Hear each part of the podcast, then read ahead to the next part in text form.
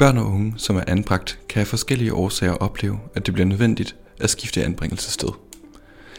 Det kan være børn og unge, som er anbragt på anbringelsessteder, i netværkspleje eller andre anbringelsesformer. Noget vi tidligere har dækket i andre episoder af denne podcastserie. I dagens podcast der skal vi tale om, hvordan man i kommunerne kan arbejde med, at børn og unge skifte anbringelsessted bliver så skånsomt som muligt.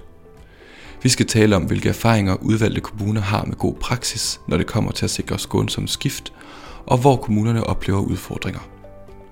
Det handler blandt andet om samarbejde med barnets eller den unges personlige og faglige netværk, og at sikre den rette tid omkring skiftet af anbringelsessted. Målet for vores podcast det er, at du, som arbejder med anbragte børn og unge, eller som står for overfor snart at skudde, efter denne podcast går fra med indsigt i, hvordan man kan understøtte skånsomme skift af anbringelsessted for børn og unge, og hvad der er godt at være opmærksom på. Med mig i dag, der har jeg Axel Klint Bastegård, som er en af forfatterne bag Ankestyrelsens nye undersøgelse, kommunernes arbejde med skånsom skift af anbringelsessted.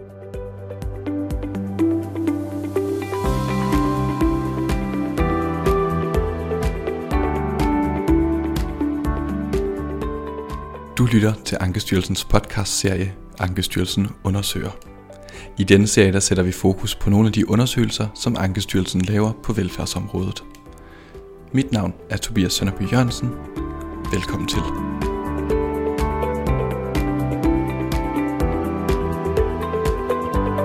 På baggrund af jeres undersøgelse, hvad er så nogle af de gode erfaringer med, hvordan man arbejder med det her med at sikre et skånsomt skift for børn og, for børn og unge? Alfa og omega er, er samarbejdet, så man kan planlægge og koordinere og snakke sammen om, hvornår giver det mening at inddrage barnet, hvordan skal det her skift foregå, hvem skal være til stede, alle sådan nogle overvejelser, som så der kommer alle de her forskellige perspektiver. Og samtidig så er det deres erfaring, at hvis alle omkring barnet går i samme retning, og man er enige om, hvad skal der foregå her, så, så er det til stor gavn for barnet. Mm øhm, eller unge. Så hvis du sådan helt kort ja. skal fortælle øh, lytteren, hvad man som, øh, som sagsbehandler eller anden fagperson, der sidder med det her område, skal, skal gå fra med i dag, hvad er det så for nogle tre pointer, de kommer til at høre om? De kommer til at høre om koordinering, samarbejde mellem det private netværk og det professionelle netværk omkring barnet og den unge. Tid til skiftet, både til så at finde et nyt anbringelsessted, og også tid til på en, altså at lave en glidende overgang for barnet og den unge er essentielt for, for det skånsomme skift. Øhm, og grundig opfølgning med eksisterende anbringelser kan have præventiv virkning, fordi så kan man ligesom tage et potentielt skift i opløbet, og enten indsætte nogle støttende foranstaltninger, eller begynde at arbejde med det her, det her skift, når det ligesom er, er nødvendigt.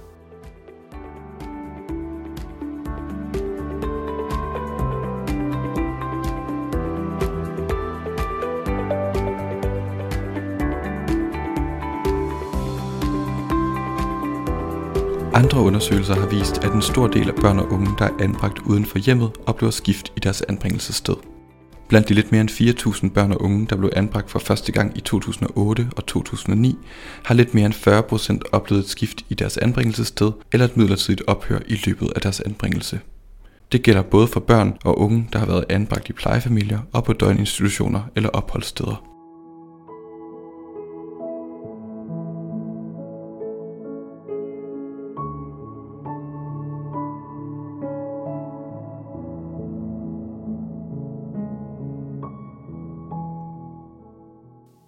Forbindelse med det her med at sikre samarbejdet med både biologiske forældre øh, eller, eller forældre og, og, det, og det professionelle netværk, ser I så, at der er nogle kommuner, som har nogle gode erfaringer eller, eller gode metoder, som det kunne være relevant for andre fagpersoner at kende til og blive inspireret af?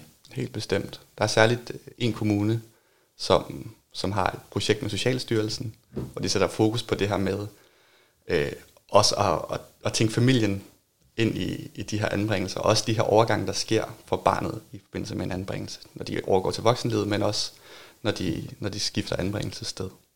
Øhm, og der helt konkret, så tilknytter de en familiebehandler til øh, den biologiske familie, som, som hjælper, hjælper dem og sikrer, at der er en, en fælles positiv fortælling, som stemmer overens det kommunen siger, anbringelsesstedet siger, og som de biologiske forældre siger. Og samtidig så bidrager de også med forældreperspektivet ind i det professionelle mm. samarbejde omkring.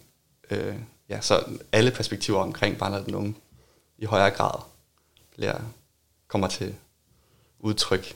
Øh, det, er i hvert fald, det er i hvert fald deres erfaring. Man kan sige, alle kommunerne lægger vægt på, at det er rigtig vigtigt, at der er en gennemgående relation for, for barnet og den unge, øh, før og efter skiftet.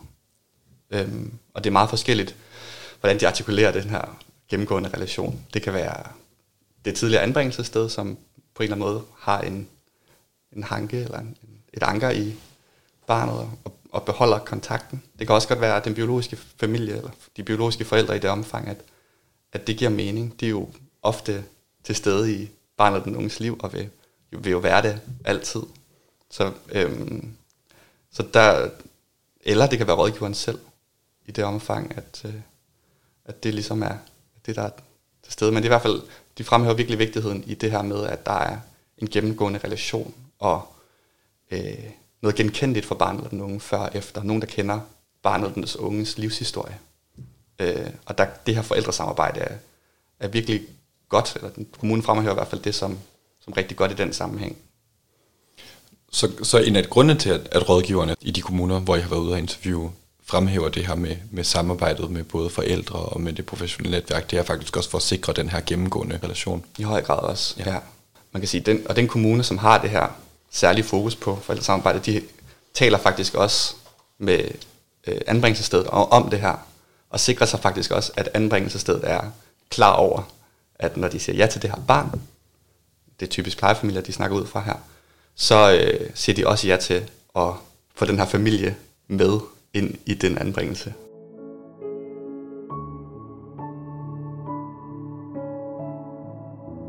Du taler som om den her pointe med øh, at skabe tid til at sikre et skånsomt skift. Mm-hmm. Hvordan, hvordan er det især, at man gør det? Hvad er nogle gode erfaringer, som er relevante at give videre der? Ja, men der, man kan sige, der er to ting, som jeg også pegede på indledningsvis. Der er den her ledelsesmæssige eller afdelingsmæssige opbakning til, at man, man rydder sin kalender og giver sig tid som rådgiver til det. Øh, og så er der den her, øh, at man i tide opdager nogle uhensigtsmæssigheder i det her, i, i en eventuel anbringelse, så man tidligere i processen kan, kan opstarte et eventuelt skift, hvis det skulle være nødvendigt, så det ikke opstår pludseligt, fordi så er det, så er det der, at man, man bliver nødt til at ty til en, et midlertidigt skift, eller bliver nødt til at, at lave nogle, nogle nødløsninger, som måske ikke er så hensigtsmæssige, hvor barnet også kan opleve det mindre skånsomt.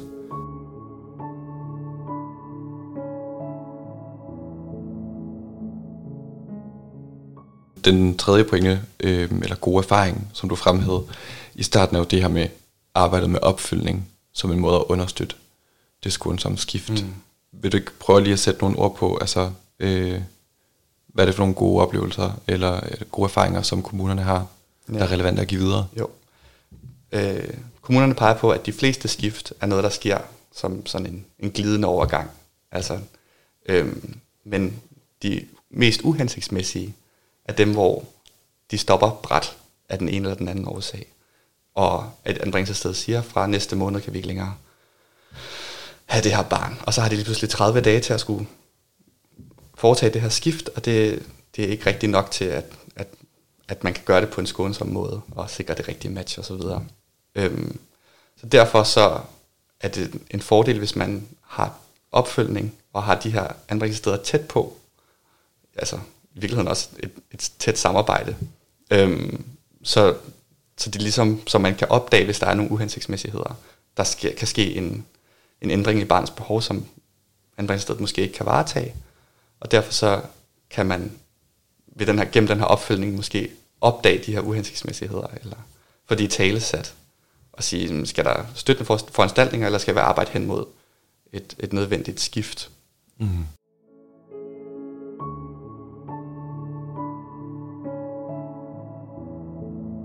Nu har du talt om, om de her gode erfaringer øh, øh, fra kommunerne til at understøtte arbejdet. Hvilke nogle udfordringer peger kommunerne på i jeres undersøgelse? Altså grundlæggende så er det særligt et problem, at der mangler anbringelsessteder. Særligt specialiseret. De, det de oplever, det er, at der også er et øget behov for specialiseret hjælp, som de almene plejefamilier for eksempel har rigtig svært ved at, at imødekomme, og der sker de her ændrede behov. Og det gør også bare, at det kommer til at tage tid at lave det rette match, og man måske også skal rykke sig ret langt geografisk. Det er, det er, en, det er en grundlæggende problematik, som kommunerne står i. Og så peger de på, at, at det er ret svært det her med at vurdere, hvornår er der tale om en udefrakommende begivenhed, og et, altså forhold, som ikke relaterer sig til barnet, men som relaterer sig til, til anbringelsesstedet. Mm.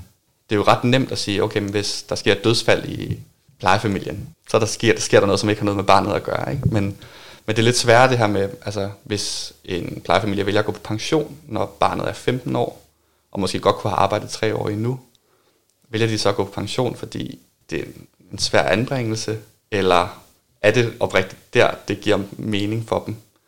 Øhm, ja. Som et eksempel. Ja. ja.